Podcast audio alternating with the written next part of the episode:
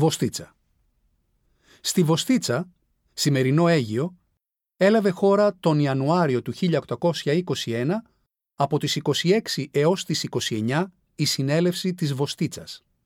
Στην πραγματικότητα δεν ήταν μία συνέλευση, αλλά μια σειρά συναντήσεων με θέμα τον χρόνο έναρξης της εξέγερσης των Ελλήνων ενάντια στην Οθωμανική κυριαρχία. Για να μην κινήσουν τις υποψίες των Τούρκων, οι συμμετέχοντες, μέλη όλη της φιλικής εταιρείας, χρησιμοποιούσαν ως σημεία συνάντησης διαφορετικά σπίτια των προκρήτων της Βοστίτσας, όπως του Ανδρέα Λόντου, του Λέοντα Μεσινέζη και την Μονή Ταξιαρχών. Μάλιστα, για να αποπροσανατολίσουν ακόμα περισσότερο τους Τούρκους, είχαν αφήσει να διαδοθεί ότι η συνάντηση γινόταν για να οριοθετήσουν τα κτήματα της Μονής Ταξιαρχών και της Μονής του Μεγάλου Σπηλαίου. Κεντρική μορφή στη Βοστίτσα ήταν αναμφισβήτητα ο Παπαφλέσας, κατά κόσμον Γρηγόριος Δικαίος, ο οποίος είχε φτάσει στην Πελοπόννησο από την Κωνσταντινούπολη λίγους μήνες νωρίτερα. Συμμετείχαν πολύ σημαντικοί πρόκριτοι της Πελοποννήσου. Ο Ανδρέας Ζαΐμης, ο Ασημάκης Φωτήλας, ο Ανδρέας Λόντος, ο παλαιόν πατρόν Γερμανός, ο Αρμόδιος Φραντζής και πολλοί άλλοι. Από την αρχή της συνέλευσης, ο Παπαφλέσας παρουσίασε στους προκρίτους μια επιστολή του Δημήτριου Υψηλάντη που τον παρουσίαζε ως πληρεξούσιό του. Στην επιστολή του ο Υψηλάντης προέτρεπε τους προκρίτους να ακούσουν τις συστάσεις του Παπαφλέσα και να τον αναμένουν για την έναρξη της Επανάστασης. Ο Παπαφλέσας ήταν φλογερός ρήτορας, καλός στα λόγια. Στόχος του ήταν να εμπνεύσει τους προκρίτους ώστε να ξεκινήσει η Επανάσταση σύντομα. Ο στρατός του Σουλτάνου ήταν ακόμη απασχολημένος με την εξέγερση του Αλή Πασά στα Ιωάννινα και η στιγμή ήταν κατάλληλη.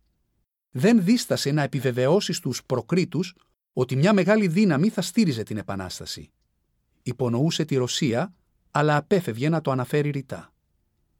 Παρά τις ρητορικές του ικανότητες, ο Παπαφλέσας δεν κέρδισε την εμπιστοσύνη των συνομιλητών του. Αντίθετα, τους προκάλεσε εχθρότητα και καχυποψία. Οι απαντήσεις που τους έδινε τους φαίνονταν μάλλον αόριστες. Ακόμη και η υπόσχεση για βοήθεια από τη Ρωσία δεν επαρκούσε να τους πείσει, αφού ήταν ακόμα πρόσφατες οι μνήμες της τελευταίας φοράς που η Ρωσία είχε υποσχεθεί βοήθεια χωρίς αντίκρισμα. Συζητήθηκαν και άλλα σημαντικά θέματα στη Βοστίτσα, τα οποία δεν λύθηκαν και αποδείχτηκαν τελικά κρίσιμα καθ' όλη τη διάρκεια της Επανάστασης. Το πρώτο ήταν το ζήτημα της διοίκησης μετά την απελευθέρωση. Ποιος θα έπαιρνε τη θέση των Τούρκων; Σε αυτό το ερώτημα είχε ουσιαστικά τη βάση της η υποβόσκουσα αντιπαλότητα των προκρήτων με την πλευρά του Υψηλάντη. Το δεύτερο θέμα ήταν η απαραίτητη οικονομική πόρη για έναν επιτυχημένο ένοπλο αγώνα. Πολλοί από τους συμμετέχοντες έδειξαν έμπρακτα την στήριξή τους, συνεισφέροντας μεγάλα ποσά για να ενισχυθεί η Επανάσταση στα πρώτα της βήματα. Παρόλες τις αντιδικίες και τις διαφωνίες, η συνέλευση έληξε με την απόφαση να ξεκινήσει άμεσα η Επανάσταση. Οι πρόκριτοι συμφώνησαν ότι αν οι Τούρκοι τους καλούσαν στην Τρίπολη, όπως και συνέβη, θα έβρισκαν δικαιολογίες για να μην υπακούσουν, ώστε να μην βρεθούν σε καθεστώς ομοιρίας. Οι τρεις πιθανές ημερομηνίες που ορίστηκαν ήταν η 25η Μαρτίου, η 23η Απριλίου και η 21η Μαΐου. Η συνέλευση της Βοστίτσας είναι ένα από τα εξαιρετικά σημαντικά σημεία καμπής λίγο πριν την έναρξη της Επανάστασης.